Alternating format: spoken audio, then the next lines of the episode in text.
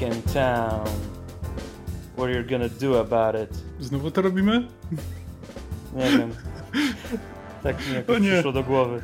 Nie było mnie w jednym odcinku, więc... Właśnie sobie przypomniałem, że nawet tego nie skomentowaliśmy. Cześć Rafał, tak nam się brakowało. E, drodzy słuchacze, wow. cześć, zapraszamy do następnego odcinka Kosmicznych Kowbojów. E, sezon piąty, odcinek e, nie wiem, piąty chyba. E, w każdym razie będziemy omawiać e, animację Cowboy Bebop, odcinki od 13 do 15. Ja jestem Krzysiek Seran, słyszeliście już Rafała Patatyna.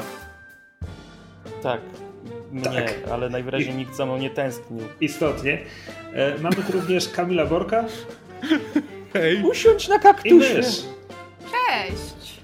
E, przepraszam, ja właśnie dwie godziny ganiałem z wózkiem po lesie i trochę nie wiem, co mówię. E... Ach tak, wszyscy dobrze wiemy zna i znamy stresy chodzenia po cichym lesie. To nieważne, nie, nie wnikajmy. Wszyscy też wiemy, że e, dzieci uniwersalnie czynią cię gorszym człowiekiem e, i sprawiają, że mniej zaczyna zależeć ci na ludzkości, więc... I na uczuciach to, przyjaciół. To, to normalne. Pierwszy odcinek, który dzisiaj omawiamy, to Jupiter Jazz Część druga. Bezpośrednia kontynuacja historii z odcinka, co to było, 12. Czy ja mogę złożyć wniosek formalny? Proszę bardzo. E, żebyśmy pominęli standardowe, co myślimy o tym odcinku i czy mógłbym poprosić prawdopodobnie ciebie, Krzysiek, ale jeśli ktoś inny chce ci pomóc albo przejąć tę pałeczkę, o powiedzenie, co się wydarzyło w tym odcinku, bo ja prawdopodobnie jestem w stanie powiedzieć jakby konkretne wydarzenia, które miały miejsce mniej więcej w kolejności, w, którym, w której miały miejsce, ale szczerze mówiąc nie wiem o co chodziło. Okej, okay, znaczy zawsze omawiamy, co, co się dzieje scena po scenie, ale jeśli chcesz taki tak ogólnie o co chodzi, ogólnie chodzi o to, że jak się dowiadujemy, e, znaczy wiedzieliśmy to już z końcówki poprzedniego odcinka, że Gren służył z Wisiusem e, na Tytanie, gdzie się strasznie strzelano. Tak, Tam i na Tytanie... z żołnierzom korzysta, dawano terapię hormonalną. Nie, nie, nie, nie to, to mi się źle, jakby tego zupełnie nie ma w tym odcinku. To mi się coś pomyliło. Ja to mówiłem w podcaście tydzień temu, że tak to zapamiętałem, jak oglądałem Bebopa 20 lat temu, ale to nie jest prawda.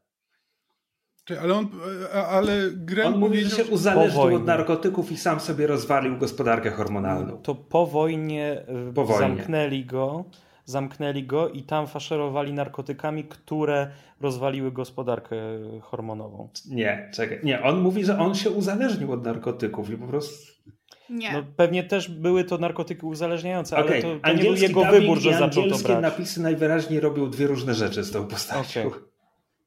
W, w odcinku jest powiedziane, że Gren trafił do więzienia po wojnie, bo go wzięli za szpiega, gdzie był faszerowany eksperymentalnymi lekami, nie narkotykami, lekami, które rozwaliły mu gospodarkę hormonalną. Właśnie, bo Koniec. To, to słyszałem, to usłyszałem, tylko przegapiłem najwidoczniej to, że to było w więzieniu. Tak. Słowo daje, że w angielskich napisach jest, że on się uzależnił od narkotyków. Znaczy, a więzienie było osobną kwestią. Być może w angielskich napisach tak jest, ale angielski dubbing i polskie napisy są tutaj zbieżne, z tego co pamiętam. Co, co by się nie wydarzyło?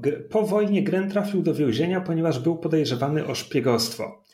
E, I podczas procesu dowiedział się, że Vicious zeznawał przeciwko niemu. Vicious, który na Tytanie okay był jego towarzyszem broni, uratował mu życie wielokrotnie, zabił groźnego skorpiona i w ogóle.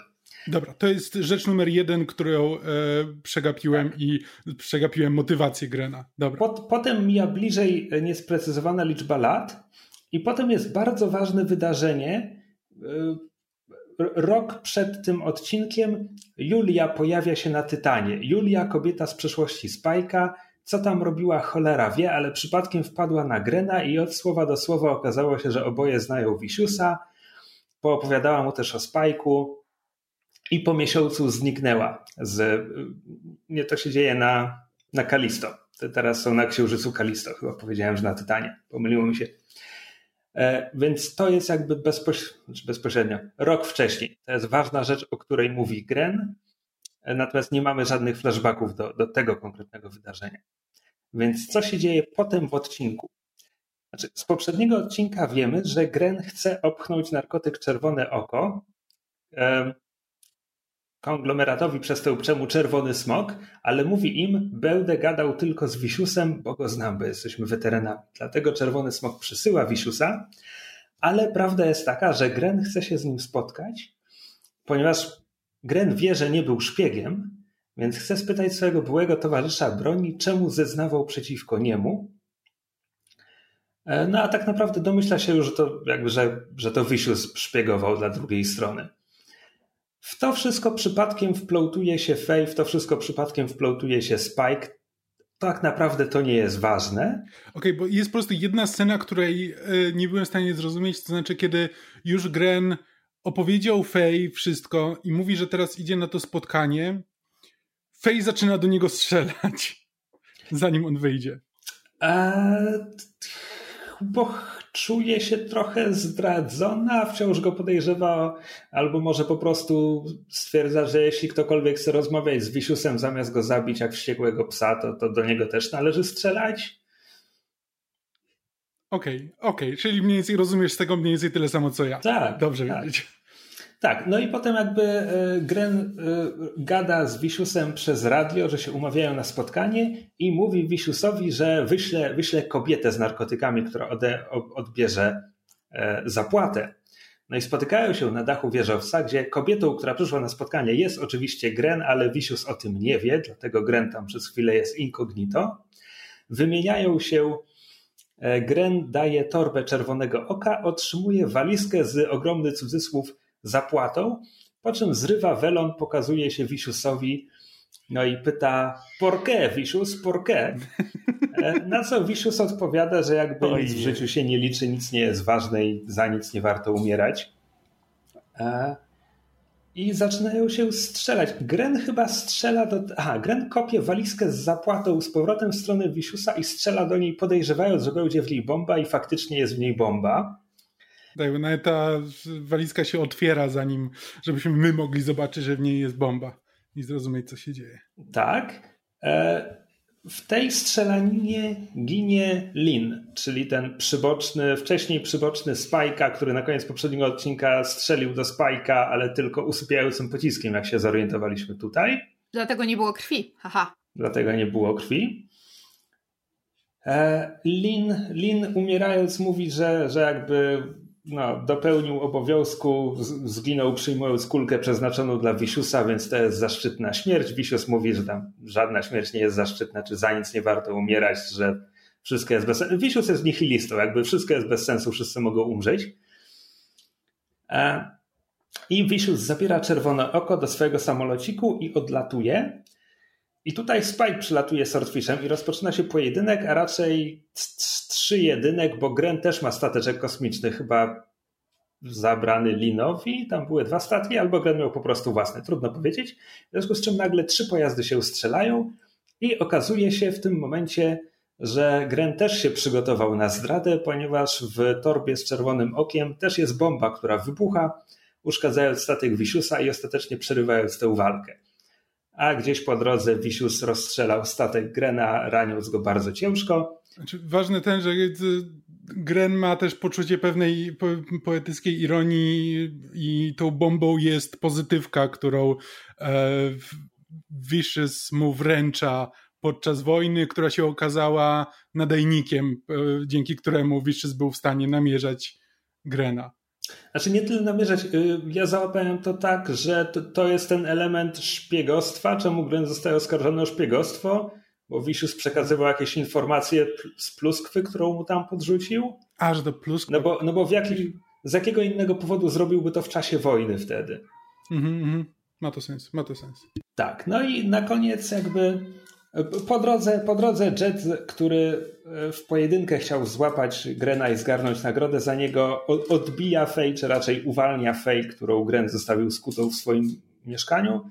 I oni po prostu pakują się na Bibopa i odlatują. Spike e, rozmawia, ostatnie chwile rozmawia z Grenem. Gren go rozpoznaje z opowieści Lulli, ponieważ jak się okazuje, Spike ma oczy różnego koloru, ma minimalnie inne odcienie brązu, co. Aha. Ma? To, to jest prawdą. Przyglądałem dwa, się mocno, dwa razy, ale.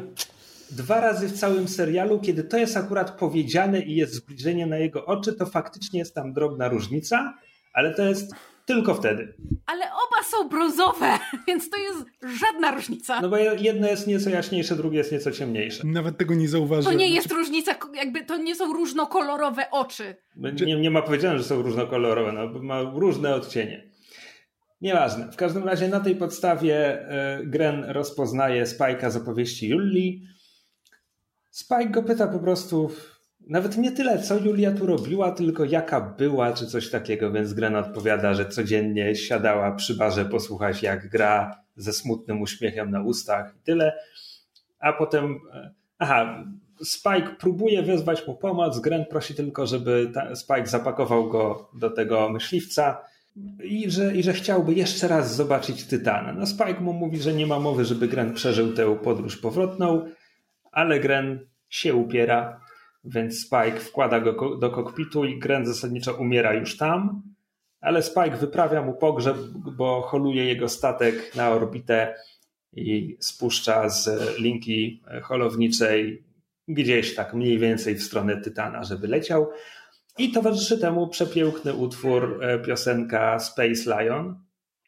Mhm. E, na koniec dzieją się jeszcze trzy rzeczy, na które warto zwrócić uwagę. Rzecz pierwsza jest taka, że po drodze, po znalezieniu Fej, Jet skontaktował się ze Spike'iem, mówiąc mu, hej, za tego całego Grena jest tam wysoka nagroda, jak go złapiesz, wpuszczę cię z powrotem. Więc teraz na koniec odcinka Spike przylatuje Swordfishem, zawisa nad, nad pokładem Bebopa, Jet go pyta i co tam masz? Spike odpowiada absolutnie nic, na co Jet mówi loaduj, za moment odlatujemy, więc już znowu wszystko wraca do normy tutaj. Jest jedna rzecz, na którą warto zwrócić uwagę. Druga, e, mamy klamrę, czy raczej powtórzenie. Poprzedni odcinek otwierał się sceną e, z śmiejącym bykiem i jego synem, jak informuje mnie fanowska wiki, i rozmową o tym, o spadającej gwieździe, która nie była spadającą gwiazdą, tylko e, właśnie wydaje mi się, że dialog jest minimalnie inny, a może to po prostu angielskie napisy zmieniają tam jedno słowo. W każdym razie e, teraz na koniec jest mowa o tym, że to nie była zwykła gwiazda, to była łza wojownika, który zakończył już walkę na tej planecie, ale nie może trafić do wielkiego ducha, czyli nie może uwierzyć w wielkiego ducha. I trzecia inna rzecz jest taka, że zamiast e, napisów końcowych do wtóru The Real Folk Blues, jak w każdym innym odcinku, kamera trzyma to ujęcie, po prostu idzie coraz wyżej pośród gwiazdy na orbitę i tak dalej i leci piosenka Space Lion. Więc formalnie mamy tutaj coś innego niż zwykle. I to się dzieje w tym odcinku, Kamil. Okej, okay, dziękuję. Jakby chciałem, chciałem najpierw ustalić fakty, żeby mógł o tym rozmawiać, bo jakby mówię, no, no co się dzieje, ale po prostu motywacje postaci mi kompletnie uciekały i jakby nie byłem w stanie stwierdzić, co o tym myślę, nie ustaliwszy pierwej, jaki to właściwie miało sens. Znasz takie określenie jak imperatyw narracyjny? Coś się dzieje do tego, że fabuła tego wymaga. E, tutaj w grę wchodzi, e, jakby to powiedzieć, imperatyw melancholijny. Tu melancholia kieruje postaciami i ich decyzjami. Coś tym jest. Znaczy, to jest odcinek, po którym miałem e, myśl, którą później jakby w, dru- w kolejnym odcinku z tej serii, w 14 jakby też tak e, trochę, że zaczynam chyba, zaczynam chyba widzieć pewien wzorzec dla mnie, że miałbym mniej więcej tyle samo radochy z oglądania Cowboy Bebopa, gdyby wyłączyć zupełnie ścieżkę z dialogami. Gdybym po prostu oglądał obrazy, akcje z muzyką i efektami dźwiękowymi i tylko tak czerpał przez po prostu osmozę na zasadzie, co tutaj się może y, dopowiadać sobie, rzeczy, które się tutaj mogą, e, mogą dziać i prawdopodobnie to mniej więcej taką samą przyjemność, jaką mam z gry w Dark Soulsy, gdzie jakby, jakbyś mnie zapytał, jaka jest fabuła Dark Soulsów, nie mam zielonego pojęcia, w życiu nie nadążałem za tymi grami, ale jakby jest jakby podążając z miejsca na miejsce i jakby widząc pewne obrazy, one układają mi się w jakiś taki impresjonistyczny obraz czegoś, co przypomina fabułę, która prawdopodobnie nie ma nic wspólnego z tym, co jakbym później przeczytał na Wikipedii, jaki jest lore Dark Soulsów, nie ma prawdopodobnie wiele z tym wspólnego, poza jakimiś punktami stycznymi, ale mi to w żaden sposób nie przeszkadza. I mniej więcej w Cowboy Bebopu, Cowboy Bebopu, Cowboy e, mam to samo, że te, te impresje tego serialu są dla mnie w tym momencie ważniejsze niż fabuła, a fabuła tak naprawdę nie bardzo mi pomaga, a czasami wręcz przeszkadza. Słuchaj, no to musisz teraz najbliższe trzy odcinki obejrzeć po prostu z japońskim oryginalnym dialogiem, bez napisów i, i się umówmy może w ten sposób. Następne trzy odcinki no. obejrzymy po prostu w oryginale i omówmy nasze impresje, bo mam wrażenie, że to wtedy będzie ciekawy naprawdę odcinek. Ja się mogę zgodzić na jeden w ten sposób obejrzany, nie na trzy. Okay. Znaczy, no, ja jednak piąte przez dziesiąte pamiętam, o czym są te odcinki, więc... E, znaczy, utarło się, że wyrażenie przerost formy nad treścią jest ogromną obrazą dla dzieła. Hmm. Tylko no, tak, na, na litość boską mówimy o medium wizualnym, w którym muzyka ma ogromne znaczenie. Jakby czasami, czasami faktycznie fabuła może być tylko pretekstem po to, żebyśmy pozachwycali się obrazem i, i no, całością e, wizualno-dźwiękową, e, którą mamy na ekranie i w głośnikach. Ja jestem nieustannie pod ogromnym wrażeniem animacji, jakby tego, że ta animacja jest rysowana, jakby przede wszystkim to. E, to, że walki, walki statków są narysowane, a nie, nie używają e, trójwymiarowych modeli, żeby sobie, żeby sobie pomóc. 98 rok, jakby to jeszcze nie było tak znaczy, już wtedy, Są tu już ujęcia wtedy, z 3D, ale tak. Yy, tak, na przykład ten efekt w bramie, kiedy widzimy tą falującą powierzchnię bramy kosmicznej, to tam zawsze jest trochę komputerowo podciągnięty, ale zmierzam do tego, że jakby w 98 nie zrobiliby jeszcze walki nie, nie. trójwymiarowych statków kosmicznych ja, ja to, w serialu Ja dokładnie rozumiem, ale bo wyglądałaby nie... mniej więcej tak, jak kiedy Johnny Quest z ojcem wchodził do wirtualnego świata w serialu Nowe Przygody Johnny'ego Questa. Jasne, ale nie kontrastuję tego z innymi animacjami tego okresu. E, kontrastuję to w tym momencie ze współczesnymi animacjami, gdzie jakby czasami porywam się na. Czy ostatni taki poryw to był to takie amerykańskie anime z Michaelem B. Jordanem. Eee, Genlock. Genlock. Gen, tak, Genlock. Próbowałem oglądać Genlock, ale właśnie te trójwymiarowe animacje strasznie mnie wybijały i po prostu sprawiały, że nie miałem takiej Genlock, przyjemności z oglądania Genlock ma ogromny problem, to znaczy chcieli zachwycić pierwszym odcinkiem i bardzo widać, jak, jaka, jak ogromny procent budżetu poszedł na pierwszy odcinek, bo bitwa o Nowy Jork jest rewelacyjna i nic, co dzieje się potem do końca sezonu jej nie dorównuje, jeśli chodzi o widowiskowość. Jest teraz drugi sezon, ale go nie oglądałem. Ja nie dokończyłem pierwszego ostatecznie. E, tak, jeśli chodzi o formę, to jest taki. Ja nie wiem, na ile to mi się tu, tutaj podoba. Mm. Zacznę metaforą. E, Spider-Man jako superbohater, jego tradycyjną cechą jest to, że on dowcipkuje. Znaczy, możecie tego nie wiedzieć, jeśli znacie go tylko z filmów, które kładą tę postać dość, dość tragicznie. W każdym razie. Znaczy, tego on... po prostu, on wciąż tam dowcipkuje, tego po prostu nie wyróżnia.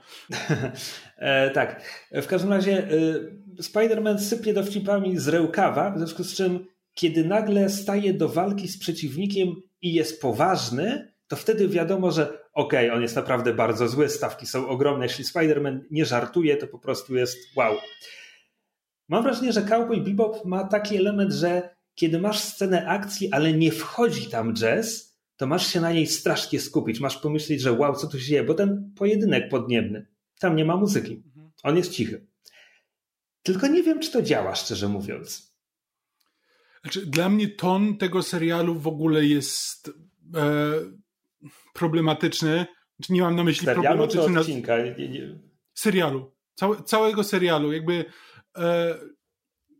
ton potrafi się zmieniać ze sceny, nawet nie ze sceny na scenę, w ramach jednej sceny. Potrafi być, jakby przechodzić od poważnego do głupawego, ale nie w naturalny sposób, nie, nie falując na zasadzie, że przechodzi, że po prostu punk punktuje scenę, czy rozładowuje napięcie dowcipem, tylko po prostu czasami jest tak, czasami tak i właściwie bez, bez widocznego zamysłu, albo przynajmniej widocznego dla mnie. Może przypomnę Ci, e, kiedy jeszcze nagrywaliśmy Myszmasza, zdarzało nam się rozmawiać o koreańskich filmach i jak bumerang wracało hasło, że to jest właśnie domena, czy domena, często spotykane w, w, we wschodnioazjatyckim kinie jest właśnie to mieszanie gatunków i tonów i że trudno powiedzieć, czy oglądasz komedię, czy coś poważnego.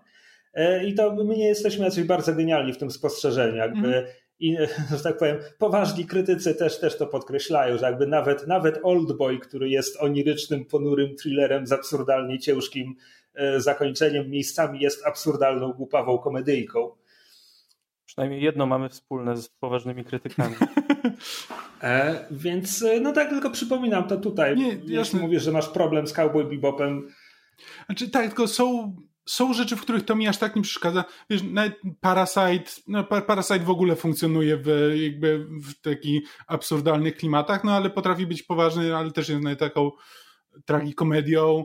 E, jakby rozumiem, że to się to jest pewna cecha e, nie wiem, kulturowa, e, czy jakkolwiek by tego nie nazwać, ale jakby specyfika, tylko, że są rzeczy, w których to działa dla mnie lepiej, a są rzeczy, w których działa gorzej, a może po prostu, nie wiem, może, może kiedyś działało to dla mnie lepiej, jakby kiedy się bardziej tego spodziewałem, może po prostu spodziewałem się po, e, po bebopie czegoś innego niż dostałem. Nie wiem, czy to jest po prostu kwestia moich oczekiwań, czy ten serial robi coś innego. Na przykład, wiesz, myślałem ostatnio z jakiegoś powodu, zacząłem myśleć o Traiganie, który też jest jakby serialem, który lawiruje pomiędzy poważnymi momentami, a totalnym absurdem, gdzie jakby właśnie posta główna postać jest bardzo podobna do Spike'a, gdzie jakby potrafi być hiperkompetentna, a w następnej scenie potrafi być totalnym debilem. E, I to po prostu tak lawirować pomiędzy tymi dwoma trybami bez większego e, e, zamysłu czy, czy jakiegoś konkretnego efektu, który ma to osiągnąć. Tylko, że Trajgana oglądałem ostatni raz 5 lat temu. Sobie przy... Znaczy, pierwszy raz go w ogóle oglądałem 15, 20 lat temu, czy coś takiego, a przypominałem go sobie 5 lat temu i wtedy to jeszcze dla mnie działało. I teraz się zastanawiam, czy przez te 5 lat zacząłem się, na tyle się odzwyczaiłem od e, anime i od, e, nie wiem, tego, tego stylu prowadzenia historii, że po prostu teraz zaczął mi przeszkadzać, czy Cowboy Bebop robi tutaj coś dziwnego. Ale w tym odcinku, jak dla mnie te dwa odcinki są właśnie bardzo, bardzo mocno się skupiają na tej melancholii i te dość są jednostajne są, w tonie. Te, te dwa odcinki są rzeczywiście um, dużo bardziej jednostajne. Meszu, bardzo Ale długo siedzisz cicho. Mówię o serialu. Słucham tego, co mówicie. Nie wolno? Nie no, oczywiście, ale, ale zakładam, że masz jakieś przemyślenia na temat odcinka.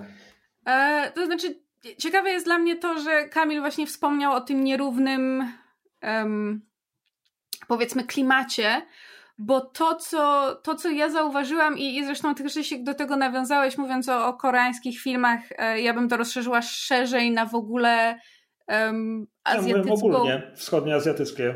Tak, jakby a wschodnioazjatyckie um, filmy czy produkcje te, z którymi miałam styczność, że to jednak, zwłaszcza właśnie mam wrażenie w tym, jak łączą sceny w cudzysłowie humorystyczne czy komediowe z poważniejszymi, pokazuje różnice kulturowe, bo ja wielokrotnie oglądając um, filmy z kręgu azjatyckiego, przyłapywałam się na tym, że się irytowałam, kiedy bohaterowie sobie zaczynali żartować, bo nie było to dla mnie śmieszne. I nie dlatego, że nie mam poczucia humoru, tylko po prostu nie było to śmieszne. Ani właśnie, ani jakby kontekst, ani treść tego żartu, ani umiejscowienie go jakby w, w, w ciągu sceny.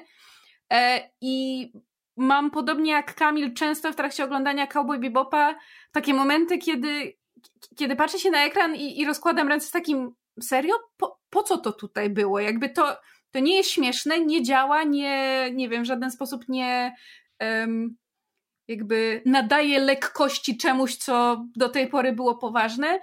E, I tak jak zgadzam się, że te dwa odcinki Jupiter Jazz są w miarę ze sobą spójne i, i zachowują jednak ten poważniejszy, melancholijny ton, to nadal są jakieś takie, nie wiem, już abstrahując od przebitek na, na różne części ciała Fej, ale czasami są takie przybitki na, na, na dziwne reakcje albo miny bohaterów, które są ni, ni pięć, ni, znaczy ten, ni, ni w pięć, ni w dziewięć, tak się mówi? Tak. Um, I się zastanawiam, bo przyszło mi na myśl parę miesięcy temu, miałam przyjemność tłumaczyć pierwszy sezon anime Tiger and Bunny. I właśnie próbowałam e, sobie przypomnieć, z którego ona jest roku. Ona już musi być z, że tak powiem, z, z, z lat po dwutysięcznych. To musi być już chyba, nie wiem, dwutysięcznych, których nie mogę teraz sprawdzić, bo musiałabym wam poklikać klawiaturą. Um, ale jakby tam nie wiem, czy to jest dlatego, że, że, że jakby w latach 90. jednak um, japońskie 2011. animacje. Sorry. 2011, o, to jeszcze nawet um, później niż myślałam. E, no ale nadal jest to serial, który ma 11 lat w tym momencie, prawda? Um, I się zastanawiam, czy, czy tak krąg kulturowy, ale jednocześnie zastanawiam się, czy fakt, że to jest jednak serial z lat 90., późnych 90., pra, prawie, prawie się kończył, znaczy skończył się w połowie 99 chyba. Um, więc już się zbliża do 2000, ale zastanawiam się, czy to też nie ma wpływu. W tym sensie, że chociaż próbkę mam ograniczoną, wydaje mi się, że właśnie animacje japońskie czy, czy azjatyckie, nawet sprzed tych 10 czy 15 lat, już są tworzone z myślą o tym, że mogą trafić na rynek zagraniczny.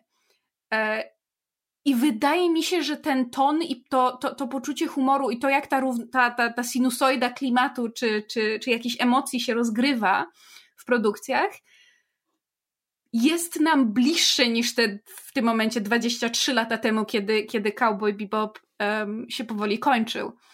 Bo jednak ten serial, jeśli dobrze pamiętam, jak żeśmy mówili na początku, on uzyskał popularność w Stanach jakby w, w kręgach takich bardzo dużych y, zapaleńców japońskich animacji, którzy sobie sprowadzali rzeczy z Japonii, a dopiero potem, kiedy wyszedł w Stanach oficjalnie w telewizji, jakby ta, ta popularność e, wzrosła i stał się bardziej um, mniej kultowy, a bardziej mainstreamowy. I straciłam wątek. Znaczy, to ja tylko się też miałem taką myśl na zasadzie, czy ja czy ja jestem kulturowym imperialistą? Czy ja w tym momencie próbuję powiedzieć, że żałuję, że e, wszystkie rzeczy, niezależnie z jakiego kręgu kulturowego nie pochodzą, nie są bardziej homogeniczne? Nie wydaje mi się, że to jest to, co próbuję powiedzieć. Ale, ale jest to pewien wniosek, który jakby łatwo by było wyciągnąć. E, ale też nie wydaje mi się, że to jest to. Jakby chciałbym, żeby Cowboy Bebop był czymś dla mnie zupełnie zaskakującym, czymś, czego nie widziałem wcześniej, tylko po prostu nie jest na te sposoby, które, które liczyłem. I mówię, cały czas się po prostu zastanawiam, czy to jest kwestia tego, że to jest wiele lat, kiedy ja ten serial pamiętałem trzy po trzy, głównie właśnie z takich impresjonistycznych wspomnień, czy po prostu tego, że widywałem ten serial w ogólnie w kulturze, ale nie widziałem go od, od 20 lat, nic z niego nie pamiętam. E, I być może, że po prostu przez te lata zbudowałem sobie jakiś obraz tego, że to będzie po prostu wszystko to, co ja uwielbiam science fiction, e, wrzucone tutaj w to jedno anime. E, I kiedy tego nie dostałem, to jakby oceniam go dużo surowiej niż powinienem. Znaczy, ja mam wrażenie, Mam wrażenie, że Cowboy Bebop figuruje w spłaszczonej postaci, jakby w internecie, kiedy, kiedy jakby czytasz, czemu to jest takie świetne, czy coś takiego, to spłaszczona, to Cowboy Bebop bywa spłaszczany tylko tak naprawdę do tak jakby odcinek piąty, jakby cały serial był dokładnie w takim klimacie i do tego się sprowadzał, do jakby muzyka i strzelaniny i noir i, i ten. Mhm. Podczas gdy on jakby on szaleje pomiędzy nie tylko tonalnie, ale też pomiędzy gatunkami skacze. E, I jest w nim, jest w nim dużo więcej, jakby. E, mhm. Contains, contains, multitudes. Nie wiem, jak to po polsku po, powiedzieć. No jakby Cowboy, Cowboy Bebop jest wieloma rzeczami, nawet nie tyle naraz, bo on jednak, ja, tak jak odcinki Jupiter Jazz są dość jednostajne pod względem tej, tej tonacji, w której są utrzymane, to tak samo jak jest odcinek komediowy, to on będzie komediowy od początku hmm. do końca i nie będzie miał nagle sceny bardzo poważnej. Znaczy, rzeczywiście Cowboy Bebop stał się w moim umyśle takim po prostu synonimem pewnego gatunku, jakby science fiction dalekiego zasięgu, ale na takim bardzo przyziemnym poziomie, gdzie mamy grupę freelancerów, którzy właśnie żyją od zlecenia do zlecenia, co po prostu jakby sam ten gatunek e, powoduje w mojej głowie e, napływ dopaminy, że po prostu tak, chcę coś takiego obejrzeć. I po prostu i to jest wszystko, czym jakby Cowboy Bebop się stał, po prostu takim ogólnym, ogólną wizją pewnego, pewnego gatunku science fiction, a on rzeczywiście po prostu robi 10 różnych gatunków science fiction na, po drodze. Chciałbym może skierować tę rozmowę z powrotem w stronę odcinka, bo jakoś tak, tak, tak. postawiliście pod prełgierzem serial jako całość, a myślę, no, że wrócimy połowie, do tego. Jesteśmy Naprawdę, w połowie, więc w połowie. to jest dobry moment, żeby powiedzieć, jakby już czuję się na tyle komfortowo w tym, żeby stwierdzić, że no, co serial robi do tej pory. Żeby zweryfikować część oczekiwań. Słucham? Zweryfikować część oczekiwań. Tak, a potem na koniec zobaczymy jeszcze, czy cokolwiek się w tej kwestii zmieni, czy, czy zmieni opinię. Czy... Tak. Ja w międzyczasie zajrzałem jeszcze na streszczenie fabuły i odkryłem, że pominąłem jed, jeden, jeden istotny montaż, bo zanim Spike się obudzi po postrzale, otrzymujemy e, sekwencję flashbacków. Tak. E, to są flashbacki z odcinka piątego, w sensie flashbacki do odcinka piątego również, ale przede wszystkim jest to flashback, który widzieliśmy już w odcinku piątym, kiedy Spike przez wieczność wypadał przez witraż katedry. Tak. E, trochę rozbudowany w tej wersji, w tym odcinku. Znaczy widzimy znowu te same sceny, ale część dostaje odrobinkę więcej kontekstu, minimalnie więcej kontekstu, e, między innymi dlatego, że pojawiają się tam dialogi. E, no i mamy na przykład Spajka mówiącego, że jak będzie już po tym wszystkim, to zostawi to życie za sobą i pyta Julię, czy, czy pójdzie razem z nim. E, I jest kwestia Wisiusa, który pyta kogoś, czy ta osoba go zdradzi. E, co znowu, ile to nam mówi o tym, co zaszło między tą trójką te trzy lata temu? Nic.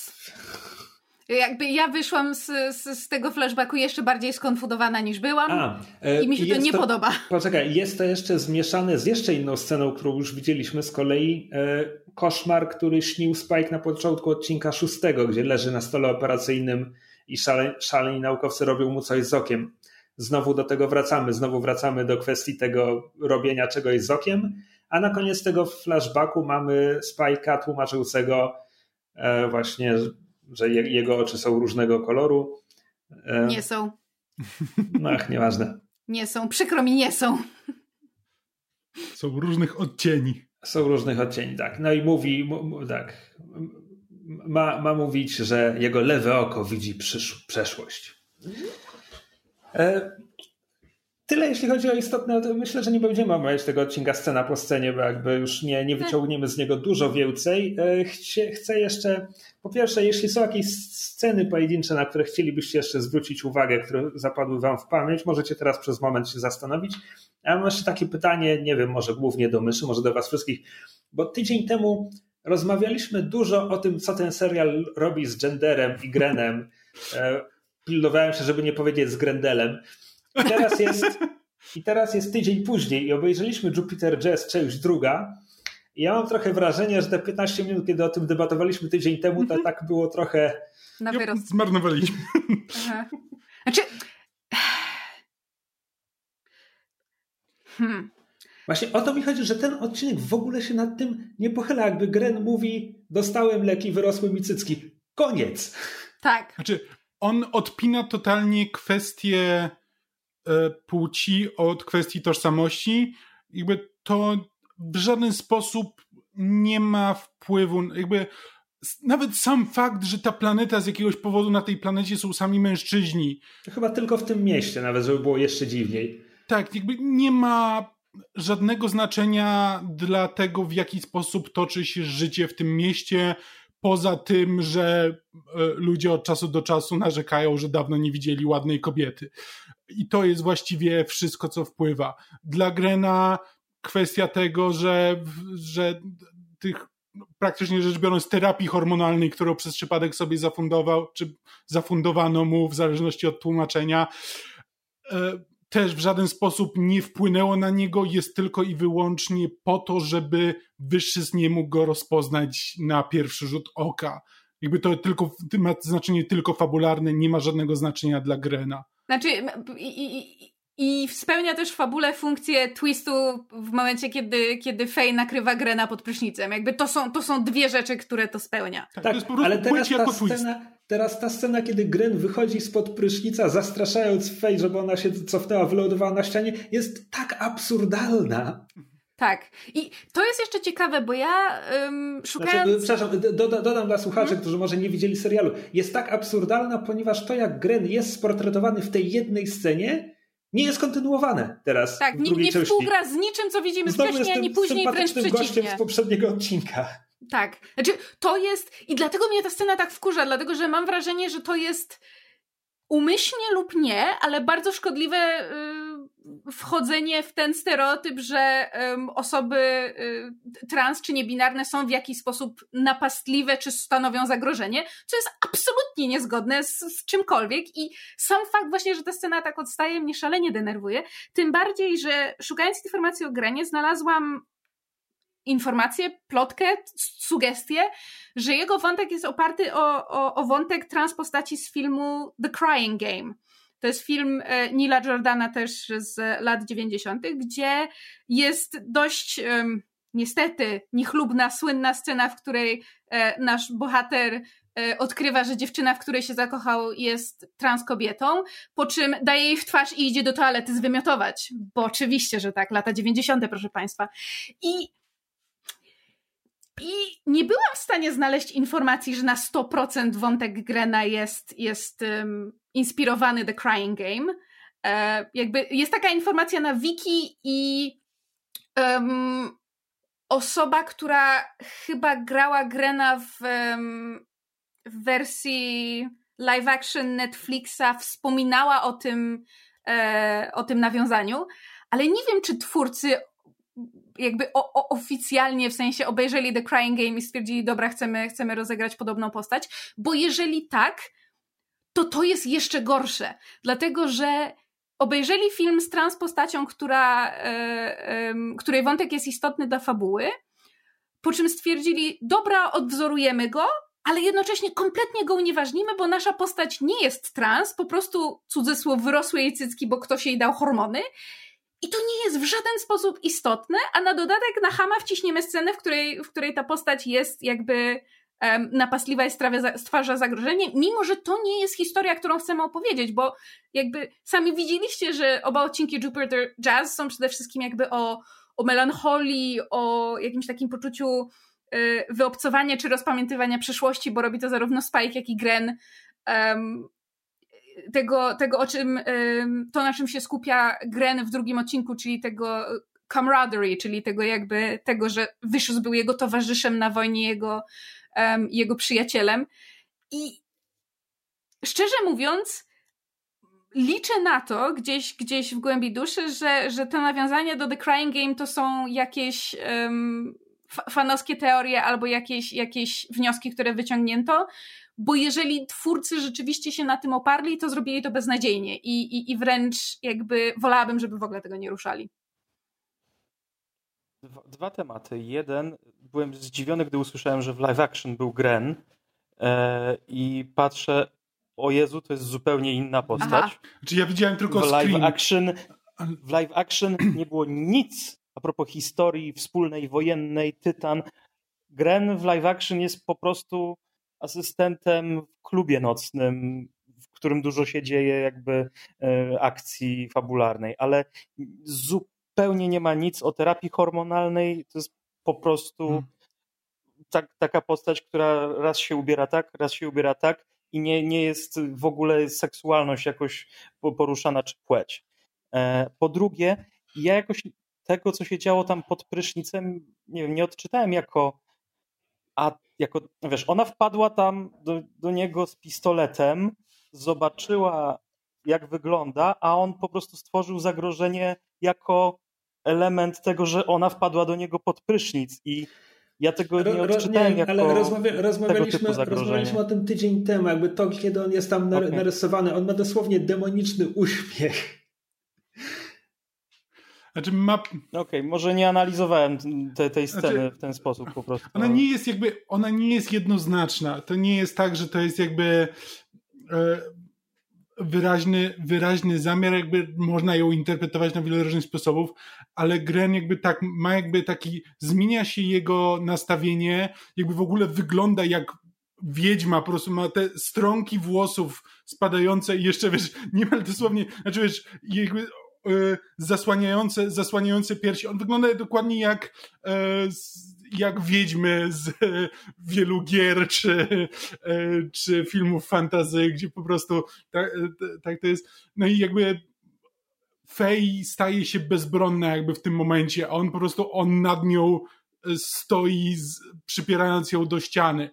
Więc jakby... Tak, Fej staje się bezbronna, trzymając w ręku naładowany pistolet, więc jakby to ja rozumiem, Rafał, że, że ty tego tak nie odczytałeś, bo, bo jakby, bo, bo, bo twoim zdaniem postać nie, nie próbowała tego zrobić, ale trzeba też wziąć pod uwagę, że jakby postać nie jest realnym człowiekiem, postać narysowali, rozpisali jakby ludzie, którzy zrobili to z jakim zamysłem. I to, co oni zrealizowali, moim zdaniem jest no problematyczne. Okej, okay. E, czy okay. jakieś sceny z części drugiej jeszcze zwróciły Waszą uwagę? Coś jeszcze chcemy powiedzieć, czy przejdziemy już dalej? Podobała mi się ósemka, którą na, nakre, nakreśliły e, statki podczas, podczas walki. Tak, też to zauważyłem. Nie wiem czemu z jakiegoś Ładne. powodu odczytałem to bardzo, bardzo symbolicznie na zasadzie, że to jest jakaś nieskończona walka pomiędzy ten, ale, ale po prostu wyglądało to ładnie. Nie, A... cały tamten pojedynek jest bardzo ładnie narysowany. To, prawda. To prawda. Ca- Pości pościgo pojedynek. Jest jedna scena, która mi utkwiła w pamięci, bo ja się po prostu roześmiałam i powiedziałam Kamilowi, Jezus Maria, jakie emo. To jest y, ta scena, w której y, Wiszys y, w, w okopach Tytanu Wiszys tak. staje, po czym y, wydaje się, że zamierza zaatakować y, Grena, a tak naprawdę koło jego głowy zabił y, groźnego skor kosmicznego skorpiona najwyraźniej, po czym jakby wy wyciąga ten sztylet, chowa go i bez słowa odchodzi. Ja miałam takie stary, czy możesz być bardziej angst? Bo to jest po prostu, to jest, to jest, to jest szczyt Wiesz, anime villain w znaczy, anime ja, villain. Ja, ja, wiem, że to jest późniejszy serial i w ogóle, ale to jest Sasuke. nie wiem, nie znaczy, oglądałam. Wyszys jest po prostu ekstra. W tak. każdym po prostu, w każdym aspekcie, po, wszystko co robi tak. musi być ekstra. Więc to jest to, co zapamiętam. Ale ogólnie miałam też poczucie, oglądając drugi odcinek, że pierwszy i drugi spokojnie można by jakby wyciąć, wyciąć ważne elementy i, i złączyć w oba. Nie, że... E, wiesz co, jeśli mogę się z tobą nie zgodzić. E, znaczy, oczywiście. E, przepraszam, przepraszam, zrobiłem to tak gwałtownie w ogóle, ale Wołtek Fej byłby wtedy do kitu. Jakby to upchnąć w 20 minut, to byłaby Fej, której odwala, leci tam, upija się, zostaje zaciągnięta z powrotem na statek. Jakby znaczy... w, w momencie, gdy to ma czas trochę, że tak powiem, odetchnąć. Nie zgadzam się. Znaczy inaczej. Nie zgadzasz się. Zgadzam się z Twoim argumentem. Nie zgadzam się, że to, to już nie. Znaczy w sensie. Moim zdaniem to, o czym to ty wciąż nie działa. Tak, jakby, znaczy to, o czym ty mówisz, wciąż miało miejsce, że, że to, znaczy, że to było za krótkie. W sensie mimo że to są dwa odcinki, czyli te tam dwa razy 20 minut, plus minus, to nadal jest Fej, której nagle odbija, leci na Tytan, e, po czym zostaje mniej lub bardziej chętnie zaciągnięta z powrotem na statek. Ja w ogóle nie kupuję tego jej um, jakiegoś, um, nie ataku, bo nie, nie dramatyzujmy tutaj, ale jakiegoś takiego um, chęci odseparowania się od reszty. Jakby kupuję fabularnie to, że, że ona się przestraszyła tego, że coraz bardziej się do nich przywiązuje, ale jakby dla mnie to jest nadal za krótko, żebym uwierzyła w jakąś jej przemianę czy cokolwiek. A z drugiej strony, ten, w tym drugim odcinku praktycznie nie ma treści. It's pure vibes.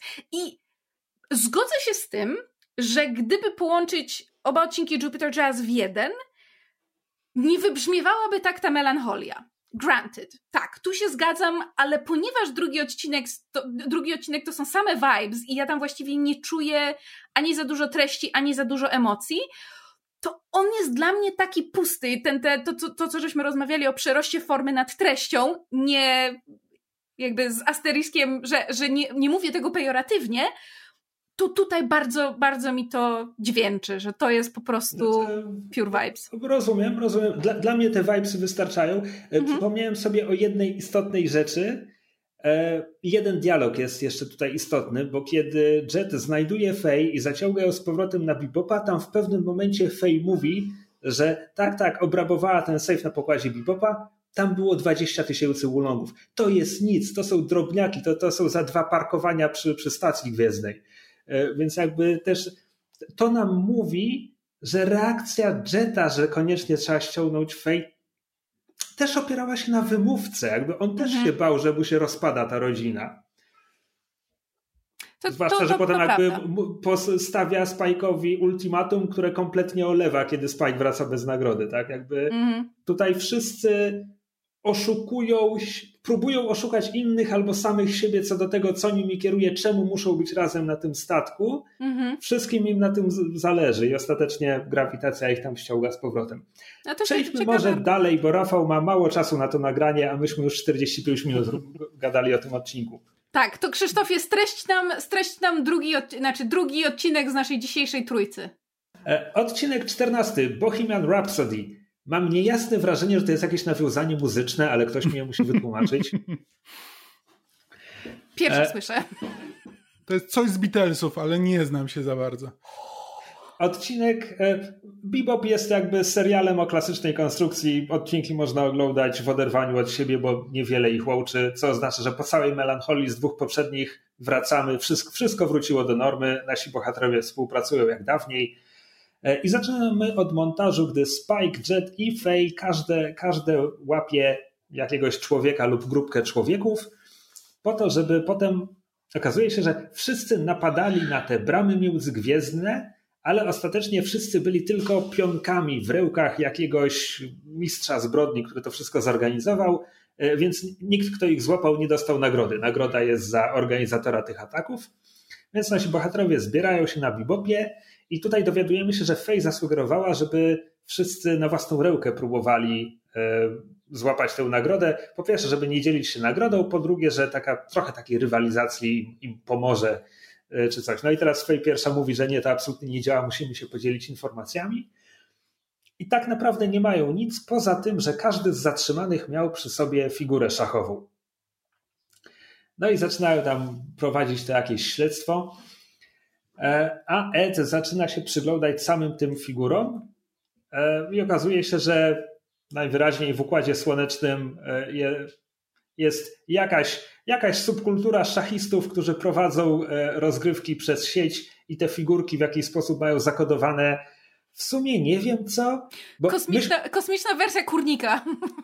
Na, na, logikę myślałby kto, że kodujesz na figurce układ szachownicy i przesyłasz go komuś innemu, żeby on wykonał ruch i ci ją odesłał, ale tutaj po prostu Ed to wgrywa i potem już rozgrywa partię bezpośrednio przez sieć. Znaczy ja, a, a ja jednocześnie... bym to interpretowała jako, że, że ta figura jest twoim jakby loginem do twojego konta ale też jednocześnie oni wyciągają z tej figurki dane jakby innych partii, że właśnie tam nawet tam są pokazane jakby ruchy szachowe i tam e, Spike czy ktoś tam komentuje, że, że tutaj na tym, na tym pendrive'ie de facto Są po prostu, jest lista ruchów szachowych, nic więcej. Ja. No to jest tak jakby Wibbly wobbly, timey wimey. gier, które rozegrałeś? Może? Znaczy, umówmy się, Ed mogła po prostu rzeczywiście z tego, z tego y, spisu ruchów czy partii szachowych wyciągnąć informacje, żeby móc się potem z, z tym, z, z tym mastermindem tym, tym, kto gra te partie szachów, połączyć. Jakby Ed jest na tyle inteligentna, to mogło się stać poza kadrem. Tak, no w każdym razie w tym odcinku rozgrywającymi są Ed i Jet, znaczy Ed gra w szachy i to jest wszystko, co zrobi, natomiast Jet prowadzi śledztwo, które prowadzi go do tej korporacji, która zarządza bramami. W ogóle z tego odcinka dowiadujemy się, że to jedna firma zarządza całym systemem podróży podróży nadświetlnych w Układzie Słonecznym. To, brzmi, to nie brzmi jak dobry układ, jeśli mógłbym zauważyć, e, ale spoko. I siedzibę mają niemalże jak coś z siedziby Google'a. Tak. No i gdzieś tam trafiają na informację, że 50 lat temu był taki jeden mistrz szachowy, który pracował dla tej korporacji i e, opracował jakiś algorytm automatycznego czegoś tam, z którego bramy korzystają do dzisiaj.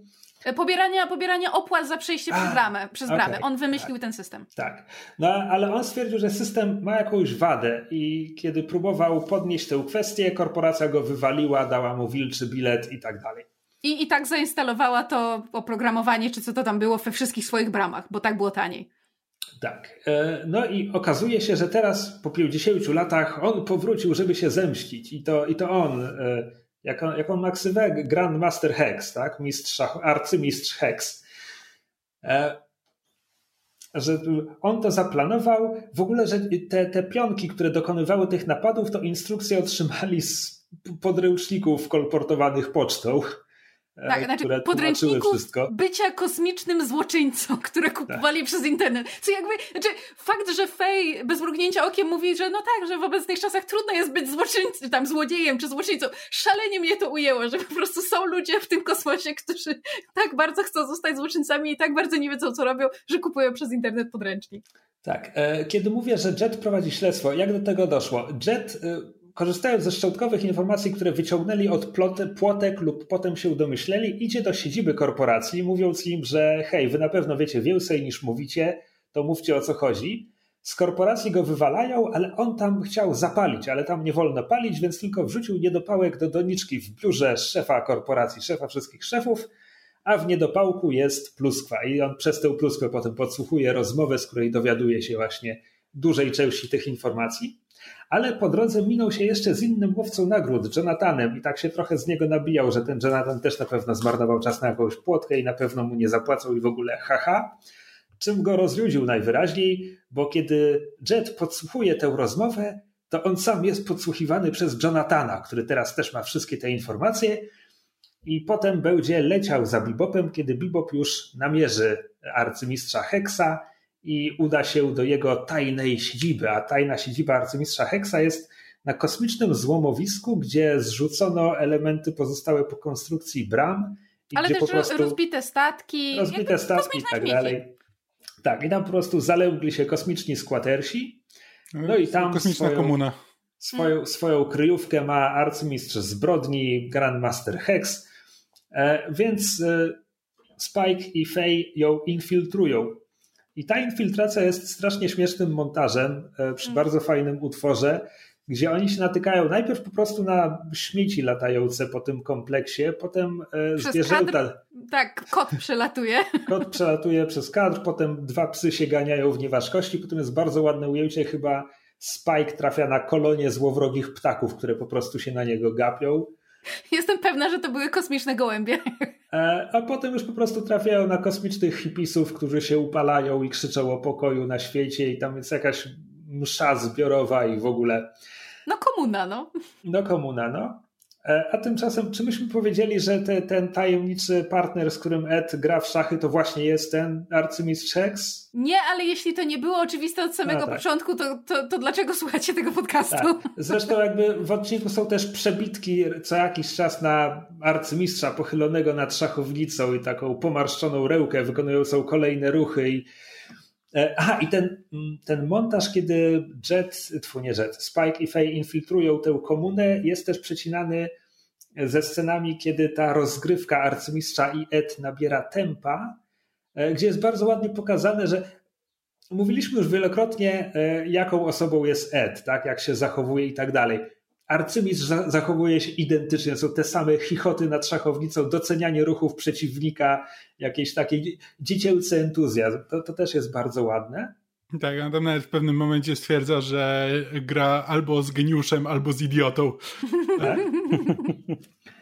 No i w końcu. Why not both? W końcu Spike, Spike i Faye wysadzają drzwi, jednocześnie wpadają do tajnej kryjówki arcymistrza Hexa i okazuje się, że on zdziadział kompletnie, absolutnie. I po prostu teraz myśli tylko o grach. Starcza demencja level 500. Nic nie pamięta o, o niczym innym. Ej, to, że myśli tylko o grach, to nic nie znaczy. Nie, nie, absolutnie. To jest żadna demencja. Ja rozumiem, się, rozumiem. E, ujmę to inaczej. E, skoncentrował się wyłącznie na swoich osobistych zainteresowaniach i hobby, a odpuścił wszystko inne, co kiedyś go nieco zajmowało.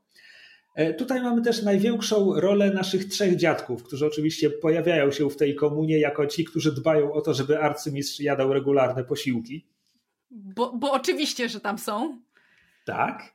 E, I w tym momencie wpada Jonathan, który był tam cały czas. Gdzieś po drodze jeszcze zaatakował Bibopa i wyłączył go, wyłączył go z gry na moment. Teraz wpada tutaj, odkrywa, że arcymistrz nic, jakby nic nie wie o żadnej intrydze, bo wszystko zapomniał. No i teraz dowiadujemy się, że Jonathan stracił wszystkie pieniądze w tym przekręcie. E, kiedy wylatywał z bramy, jego statek też został obrabowany. E, no i zaczyna strzelać z granatnika do wszystkiego, ponieważ życie straciło dla niego sens. I, A on stracił i tyle. A on stracił rozum, tak. Tak, no i następnym razem, jak go widzimy, to dołączył do komuny, pali skręta i nie kontaktuje. I tak, życie jest piękne. Właśnie trzej dziadkowie mówią, jaki, jaki on, on, jest uroczym, spokojnym człowiekiem. Tak. tak. tak. a odcinek kończy się, gdy Jet wraca do siedziby korporacji i mówi tam, że no hej, jakby arcymistrz Hex absolutnie nic już nie pamięta, zaplanował tę, tę zemstę 50 lat temu, no bo był mistrzem szachowym, tak? Planował 150 posunięć do przodu, ale zapomniał, że to zrobił, w związku z czym nie ma sensu się na nim mścić, nie ma sensu go aresztować. E, ale z drugiej strony ta wada w systemie tam wciąż jest. On o niej zapomniał, ale teraz my o niej wiemy. No i kiedy prezes korporacji pyta, czy w takim razie chce go zaszantażować, czy chce pieniędzy, czy coś, to Jet mówi tylko nie, zostawcie staruszka i będziemy kwita. Which nie, bullshit. To nie jest tak on, on to ujmuje w bardzo uroczy sposób, mianowicie to nawet nie chodzi o to, żeby zostawili staruszka, bo on nic nie pamięta. On mówi konkretnie, zostawcie go w spokoju, bo jeżeli Ed straci partnera szachowego, to będzie jej bardzo smutno.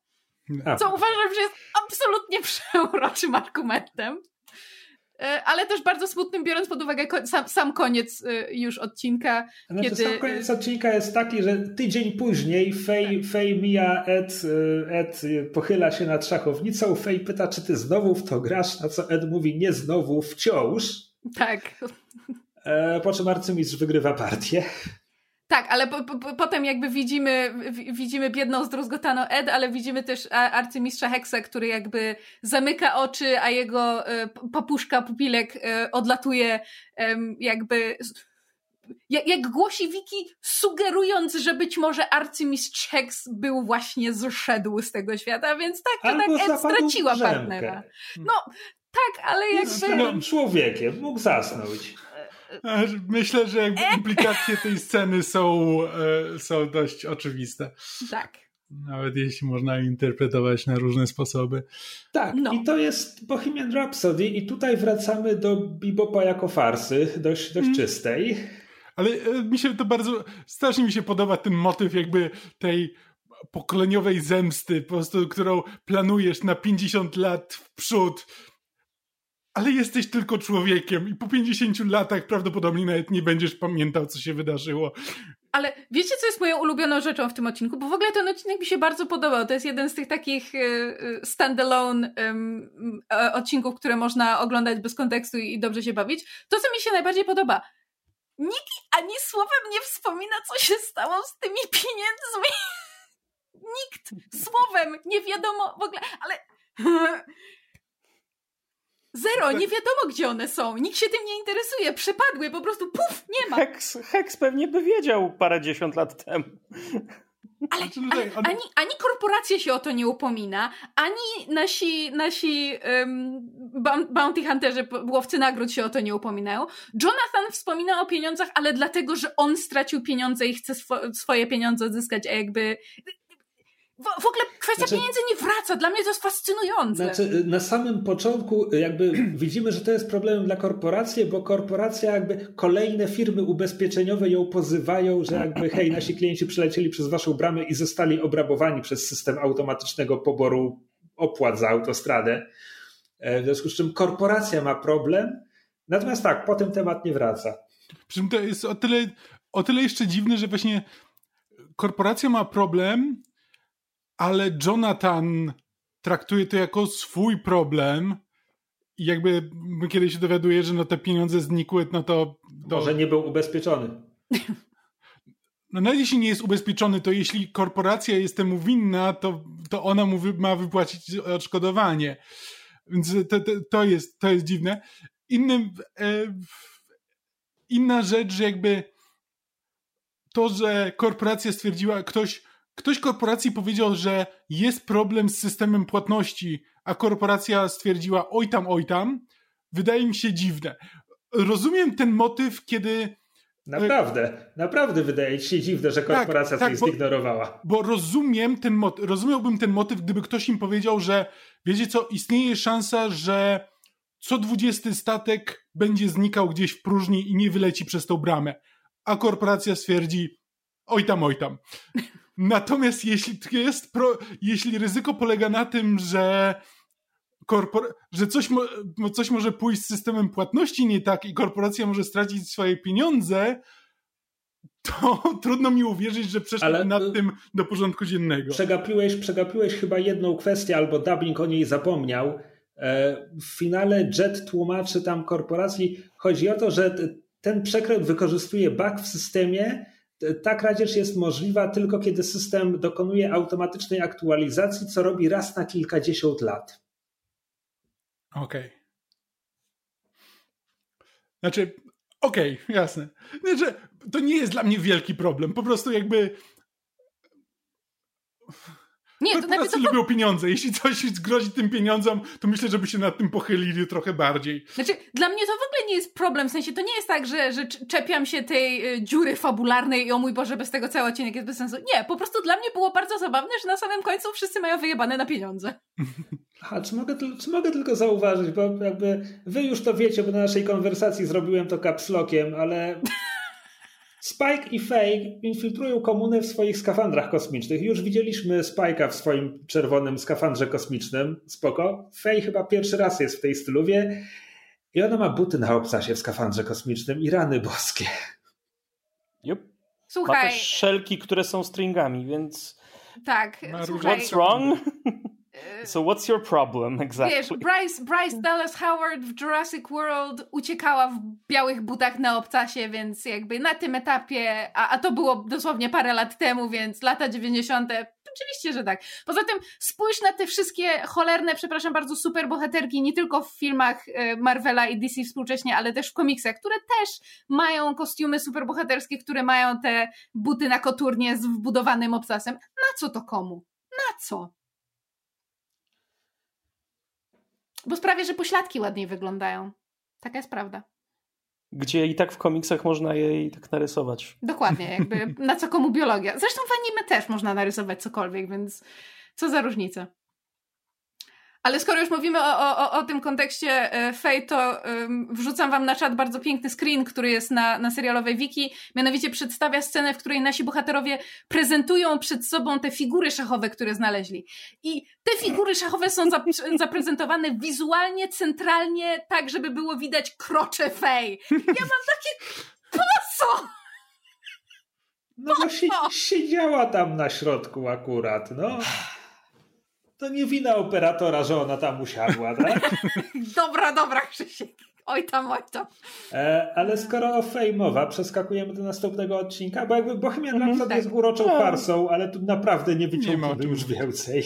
Nie, przeskakujemy do ostatniego odcinka tej, tej trójcy w tym odcinku, mianowicie My Funny Valentine. E, co jest piosenką Franka Sinatry. Też. A to nie jest oryginalnie jego? Znaczy, Sinatra, z tego co wiem, robił cover, bo to jest w ogóle oryginalnie piosenka z musicalu bardzo starego. A, okej, okay, no dobrze. E, pytanie, czy omawiam, mam streścić ten odcinek, że tak powiem, tak jak się dzieje, czy, czy zaczniemy od twistu z końcówki? Czekaj, a co jest twistem z końcówki? Co uznajesz za twist? Dzięki, że zadałeś to pytanie, a nie ja znowu. No dobra, no bo e, streszczając go po prostu tak, jak się dzieje, e, zaczynamy w ogóle od ujęcia, gdy jakaś dziewczyna zostaje poddana hibernacji, a przynajmniej tak to wygląda, zostaje zamknięta w jakimś technologicznym zbiorniku i zamknięta, opuszczona w podłogę, a potem mamy przebitkę, jak identyczny zbiornik zostaje wyciągnięty z podłogi, bo e, Jet w ładowni Bibopa próbuje znaleźć coś na kolację i znajduje tam trzy zamrożone halibuty, ale już się popsuły, e, co, co nie przeszkadza Ed próbować wgryźć się w zamrożoną rybę. Co jest bardzo urocze. E, po czym, po czym Jet zauważa, no, że jakby nie mają jedzenia, nie mają pieniędzy, musi, musi zrobić cokolwiek, no i znajduje jakąś robótkę, jest jakiś oszust, oszust matrymonialny i on pójdzie go złapać i wie, że musi to zrobić sam, bo nie ma mowy, żeby Spike się zainteresował czymś tak błahym. E, I on idzie się tym zająć. Spike'a na razie chyba nie widzimy. A tymczasem Faye zostaje obudzona przez szczekającego Aina, E, I e, ni z tego nizowego tam jakiś czas później stwierdza, że Aini kogoś przypomina. Patrzy na jego mordkę i mówi, że przypo, przypominasz mi tego faceta z cienkimi brwiami, jak znaczy, mu tam było. Lepiej, bo to jest scena, w której Ain się załatwia do kuwety i Fej musi wymienić, jakby wy, wy, oczyścić tę kuwetę, więc idzie z kuwetą, za nią idzie Ain i ona w tym momencie mu to mówi. E, tak. I w końcu przypomina sobie, że e, Ain przypomina jej człowiekiem imię, człowieka imieniem Whitney Haggis Matsumoto. nie, nie nazywa się Haggis. Nazywa się Haggis. To nie moja wina? Whitney Haggis Matsumoto. Ja byłem przekonany, że on się nazywa Hagao jakoś. No, Wikipedia twierdzi co innego. Okej. Okay. Ja źle pamiętałem. Myślałem, że Krzyk sobie jaja robi. Nie? O nie. nie.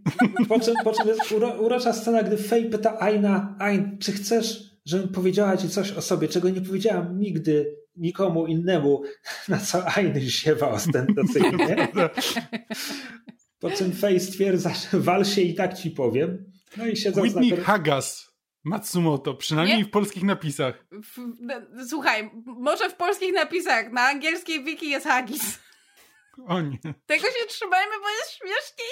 Po, po czym Fej siada na korytarzu Bibopa i zaczyna opowiadać niezainteresowanemu Ainowi swoją historię. A jej historia jest taka, że hej, zamrażana dziewczyna z początku odcinka to była Fej i Fej zostaje wybudzona z hibernacji w roku pańskim 2068.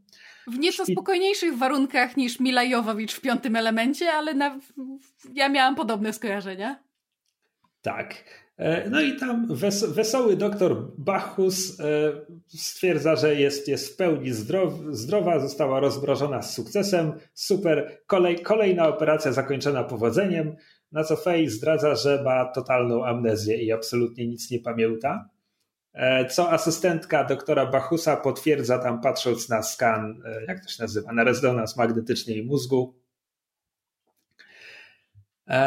a jednocześnie, jednocześnie e, zanim Bachus się o tym dowiedział, e, powiedział Fej, że e, podliczając koszty operacji i hibernacji i inflację, Fej jest winna szpitalowi 300 milionów ulongów.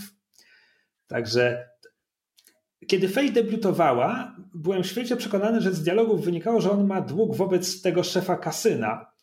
Ale Pewnie też. A, być może też ma długo Próbowała zarobić na spłacenie tamtego długu. Tak, w każdym razie tak. Te 300 milionów ulongów to jest ten dług, który, a przynajmniej to jest ten główny dług, który chodzi za Fej.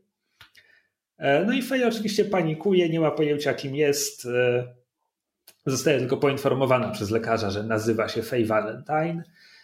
E, no a lekarz jakby pocieszając ją mówi, że tam jakby coś, coś wymyślą, zaoferują jakąś pomoc. No i w szpitalnym pokoju Faye zostaje odwiedzona przez prawnika Whitney Hagisa Matsumoto, który mówi, że jej pomoże. Że coś wymyśli. Jak dokładnie chce jej pomóc, co dokładnie chce wymyślić, trudno powiedzieć. Ja miałem wrażenie, że po prostu w napisach było napisane, że narraty chcą to rozłożą. Ale chyba, że to jest, chyba, że to było jeszcze jakby inny argument. Znaczy, znowu, to, to, to bo on nie mówi nic konkretnego, on tylko mówi, że jakoś to będzie. Tam, tam nie pada żadna konkretna oferta pomocy, a potem następuje montaż, znaczy nie, potem Fej ucieka ze szpitala, przerażona swoją sytuacją, długiem i wszystkim i Haggis ją dogania e, samochodem. No i wtedy oferuje jej pomoc, zabiera ją do dinera tam, żeby coś zjadła. To jest ten klasyczny motyw z anime, kiedy piękna dziewczyna zjada pięć razy więcej niż sama waży. E, I następuje montaż, kiedy tam on jej kupuje jakieś ubrania, gdzieś ją zabiera na jakąś przejażdżkę, potem w ogóle kupuje jej suknię wieczorową, idą na bal tańczyć. Ja, ja, ja, miałem takie. Jak Pretty Woman, tylko że w skrócie. Ja miałem takie, pa, pa, panie prawniku, ale z klientką to tak trochę nie wypada. Panie prawniku? Panie prawniku, nie? E, po czym kiedy wracają, e, wracają z tego balu, nagle snop światła wyłapuje ich pojazd i prawnik stwierdza, agencja ubezpieczeniowa musiała się zniecierpliwić w sprawie twojego długu. Właściwie chyba nawet mówi, że, że, że windykatorzy bardziej. Albo konkretnie. windykatorzy, tak. No nieważne. Zjeżdża, zjeżdża do lasu, każe jej wysiąść, żeby uciekała, po czym odjeżdża i następuje wybuch. I nie tan, ma tan, tan a Fej wraca do szpitala, gdzie doktor Bachus informuje ją spłakaną, że Whitney spisał testament, że przepisał jej wszystko, co miał. I, i Fej, do Fej teraz dopiero dociera, że naprawdę mu na niej zależało. Po czym okazuje się, że e, Haggis przepisał na nią swoje długi. Hihi. Więc jeszcze się dodaje do tych 300 milionów gdzie też wciskają e, totalny bullshit widzom, gdy ten doktor mówi, że o, długi to też są e, aktywa. Nie. E, właściwie to ja wspomnę, że długi to są pasywa. Dokładnie tego mnie uczyli na moich studiach, gdy miałem rachunkowość. Więc e, jakby to powiedzieć, bookkeepered. tak, aczkolwiek miej w pamięci końcówkę tego odcinka. Jakby Asterix, wrócimy do tego. Dobrze. E, w każdym razie e, tak, po czym wracamy na Bibopa i w tym momencie Fej Historię Fej opowiadaną Ainowi przerywa odgłos spuszczania wody w kibelku i Spike wychodzi, Spike wchodzi do odcinka, wychodząc z kibla, ponieważ usłyszał wszystko i mówi tylko, że Faye strasznie przynudzała i ta historia była strasznie długa. Po czym, pozostając w teraźniejszości, Jet wraca na Bibopa ze złapanym oszustem matrymonialnym, takim go gościem przytuszy, no ale my widzowie od razu widzimy jego zdumiewające podobieństwo i Faye jak przyjrzy się tam przez minutkę, to też rozpoznaje w nim Whitneya Hagisa Matsumoto e, i żołda wyjaśni. I tutaj sprawa zaczyna się nieco komplikować. Znaczy, ja za moment przestanę rozumieć, co się dzieje w odcinku, szczerze mówiąc. Więc jeśli będziecie chcieli mi pomóc, to. To, to chyba pierwszyzna. Znaczy, e, Matsumoto mówi, że upozorował swoją śmierć, ponieważ tamten doktor z kliniki tak naprawdę go, mu pomagał i go chronił. E, I żeby, żeby zmienić tożsamość, on wszczepił sobie chip, który sprawił, że on jest teraz gruby. Okej. Okay. Znaczy, ale weźmy pod uwagę, że praktycznie każde zdanie, które wypowiada Hagis Velhagas jest kłamstwem. Tak. Właśnie dlatego, właśnie dlatego chciałem spytać, czy mamy omawiać ten odcinek normalnie, czy, czy z, z uwzględnieniem tego, że to wszystko jest wielką bójdą. No dobrze, ale za, wierząc na razie w to, co być może mówi Haggis, przylatuje policja, żeby, żeby go przejąć i wypłacić Jetowi nagrodę za niego, ale Faye stwierdza, że ma z nim niedokończone interesy. Wciska go do swojego Red Taila, tak? Ustaliliśmy, że tak nazywa się jej stateczek. Mhm. I uciekają. Ale Spike rusza w pościg, no bo Faye uciekła, uciekła z ofiarą, za którą jest nagroda. E, I żadne jakby się nie hamuje. Znaczy, naprawdę strzelają się ostrą amunicją, i znowu jest to bardzo ładny pojedynek. W przeciwieństwie do Jupiter Jazz Challenge, druga stawki są absolutnie zerowe, ale i tak jest to bardzo ładnie nagrane, narysowane. E, szczególnie spodobał mi się manewr, jeśli mogę poświęcić chwilkę na tylko jedno ujęcie. E, Swordfish Spike'a ma silniki manewrowe w ogonie, gdzie on tam może odpalić takie silniki, które ich ciąg jest wręcz przeciwstawny, więc on zawraca niemal w miejscu. E, to jest bardzo ładne ujęcie. E, Spike'owi ostatecznie udaje się e, uszkodzić stateczek Fej, chyba na tyle, żeby ją unieruchomić. Fej żołda prawdy od Matsumoto. Matsumoto się wykręca i w tym momencie kontaktuje się z nią policja, że jakby już najwyższy czas przekazać zbiega i tak dalej. Ale Fej rozpoznaje głos. To nie policjant, to doktor Bachus i jego asystentka.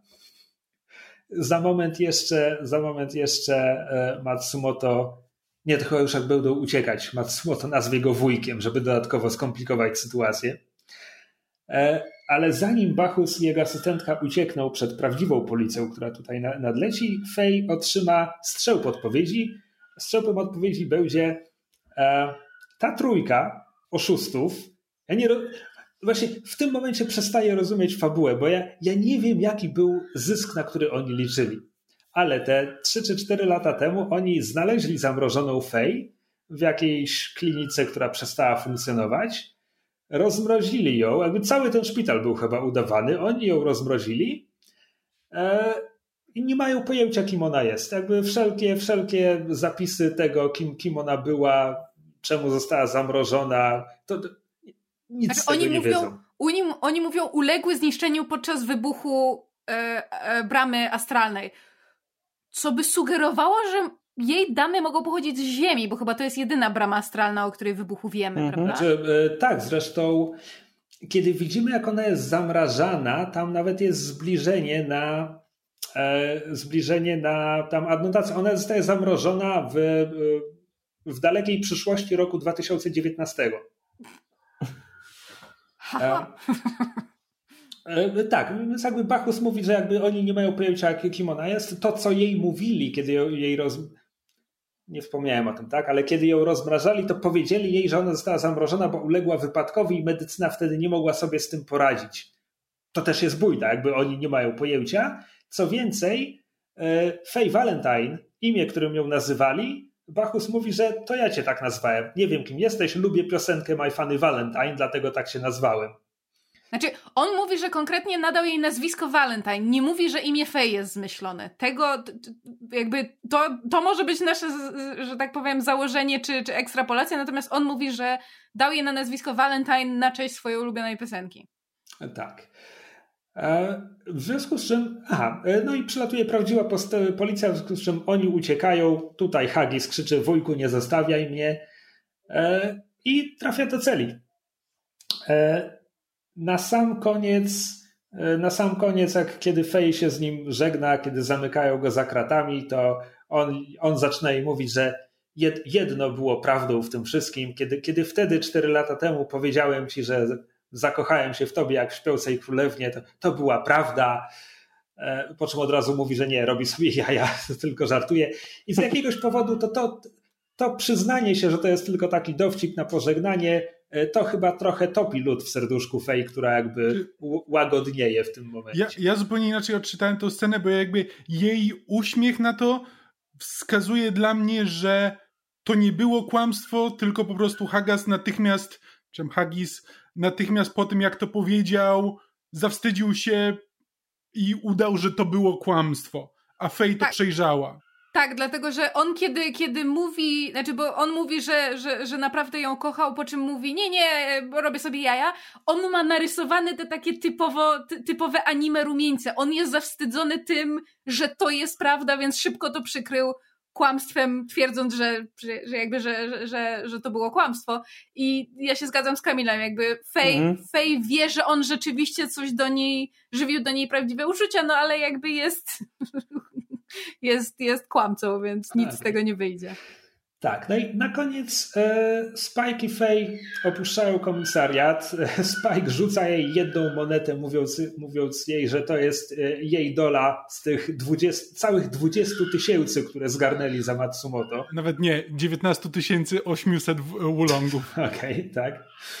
E, Aha, no i e, ponieważ kiedy, kiedy Spike słyszał jej e, historię przez drzwi kibla, to potem na bibopie jej wyrzucał, że a, a to, to, wszystko, co mówiłaś, że jesteś Romką i tak dalej, e, to jakby ona mówiła, że hej, no, coś musiała powiedzieć. E, no i teraz, e, kiedy wychodzą z komisariatu, e, Spike mówi jej tam głowa do góry, jakby na co komu historia, tam ważne jest to, co, ważne jest to, co teraz zrobisz, coś takiego, na co Faye odpowiada, że łatwo ci tak powiedzieć, ty masz historię, ty masz przeszłość. E, I ostatecznym końcem odcinka jest chyba Jet, który rozmawia z Ed właśnie o, o nagrodzie, którą teraz skarnęli i Jet się orientuje, że on, on, sobie w głowie dopisał zero, wydawało mu się, że to będzie 198 tysięcy. Ale nawet wtedy nazwał go płotką. No tak, mhm. bo rozmawialiśmy o tym wcześniej. Nagrody, o których słyszeliśmy, to były podawane w milionach ulongów. Wracamy do Jupiter Jazz y, część druga, kiedy Fej mówi, że tak, obrabowałam Bibopa, w skarbcu było 20 tysięcy, to jest nic, to jest absolutnie nic w tym mhm. świecie. E, My Funny Valentine. Znowu, drugi odcinek farsy z rzędu. E, aha, tak, jeszcze na sa, absolutnie sam koniec e, Fej, e, Fej ucina sobie siestę na bibopie, a obok niej śpi Ain, któremu ona mazakiem dorysowała grube brwi, żeby przestał jej przypominać Hagisa. Tak. Znaczy, te, te, te, też, też sympatyczny odcinek, może, może nie tak, znaczy y, trudno go nazwać standalone, bo, bo jednak ym, wpisuje się w to, co do tej pory wiemy albo nie wiemy o Faye i jest kontynuacją tego, więc trudno go oglądać bez, bez kontekstu reszty serialu, ale też bardzo, bardzo sympatyczny. Znaczy, jest sympatyczną farsą. Ja się zastanawiam, jakby spojrzeć na to w inny sposób. Spike miał odcinek piąty i teraz do pewnego stopnia przynajmniej Jupiter Jazzy. Jet miał odcinek, którykolwiek to był, dziesiąty, tak? E, Ganymedes Elegy. Obaj mieli odcinki o swojej przeszłości i o kobietach z tej przeszłości, czy no, w wypadku Spike'a o Viciousie z jego przyszłości. Faye dostaje nominalnie odcinek o swojej przeszłości, który służy tylko temu, żeby powiedzieć, że nie tylko, że my widzowie niczego o niej nie wiemy, ale też dowiadujemy się, że ona nie wie o sobie nic. Co więcej, kończy ten odcinek wiedząc jeszcze mniej niż wiedziała wcześniej. I zastanawiam się, czy to jest kontynuacja tego, że Fej jest. Fej najczęściej jest przedmiotem żartów w tym serialu. Kiedy komuś dzieją się złe rzeczy, najczęściej dzieją się Fej.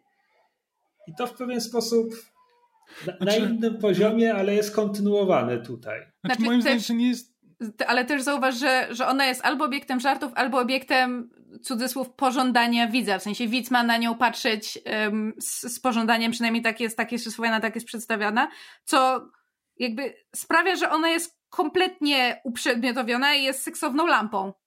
Niemal dosłownie. Znaczy, dla mnie to nie jest kwestia tego, że e, serial sobie żartuje z Fej, jakby dając jej historię i później natychmiast ją zabierając, tylko po prostu jakby każde z nich mam wrażenie, że każda z tych postaci jakby stanowi pewien archetyp tego właśnie w jaki sposób odnosi się do przeszłości, gdzie jakby Spike Spike ma burzliwą przeszłość jakby jak się dowiedzieliśmy, jedno oko wciąż widzi tą, tą przeszłość. E, on po prostu cały czas, cały czas ją widzi, nie jest w stanie o niej zapomnieć i cały czas nie użyje.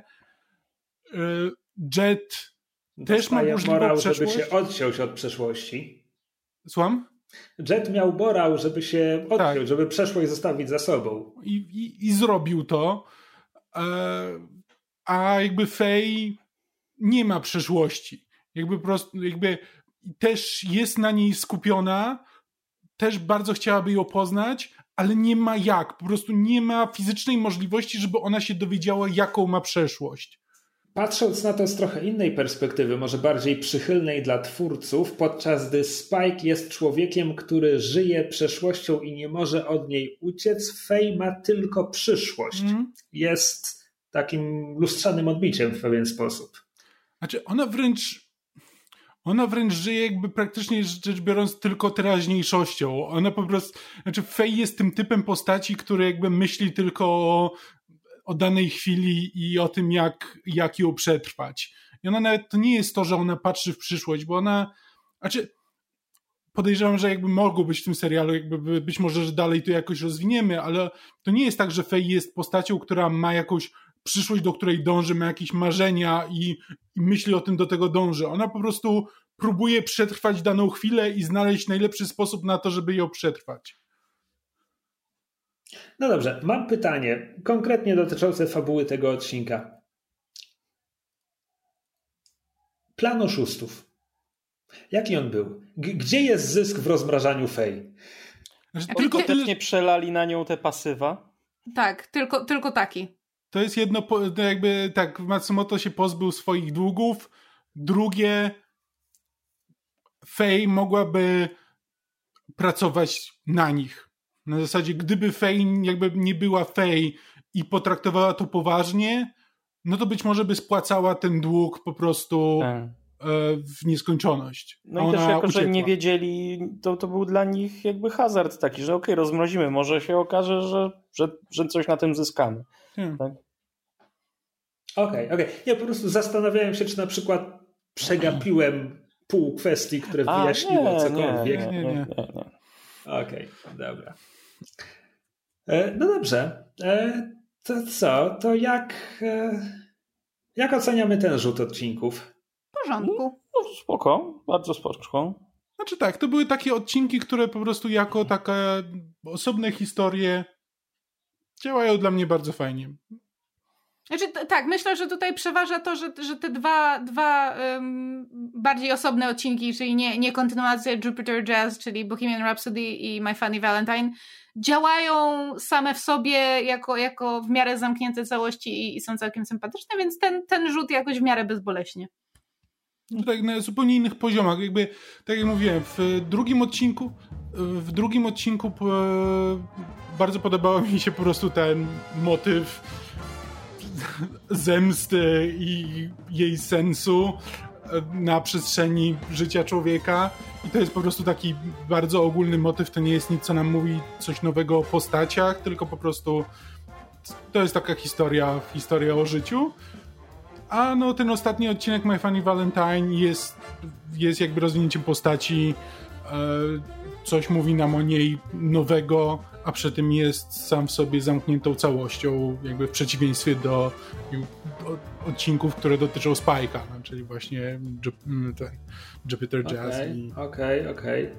Ja chyba muszę po prostu wajbować na frekwencji tego serialu, bo jakby z tego rzutu dla mnie Jupiter Jazz jest, jest najlepszym odcinkiem. Te dwa następne no, są ok, ale nie, nic znaczy, Dla mnie po prostu ten Jupiter Jazz nie działa. Jakby oba odcinki jako całość nie zrobiły na mnie żadnego wrażenia. Po prostu nie zostawiły no, nie, mnie z niczym. Ja mogę chłonąć tę srebrzystą melancholię bez ten... Bukiet nie, jakby... srebrzystych melancholii poproszę. Vibesy, nie mam zarzutu co do vibesów. Vibesy są immaculate, jak to się mówi. E, ale, ale po prostu historia nic mi nie robi. I tym optymistycznym akcentem... Smutno. Czego więcej chcesz? No dobrze, to smutny podcast kończy... nie. To nie jest dobre zakończenie. Radosny podcast kończy radośnie. Tak. E, widzimy się znowu za tydzień, o ile Wielkanoc nam tego trochę nie pokrzyżuje. W każdym razie w następnym odcinku rozmawiamy o odcinkach 17-19. Nie, 16, 16 18? 18. Ja źle nazwałem to nagranie. A, źle podpisałeś nagranie. Okej, okay, dobra. tak, 16-18. Dałem się zwieść twojemu szczwanemu podstępowi. To cześć. Cześć. Na razie. Na razie.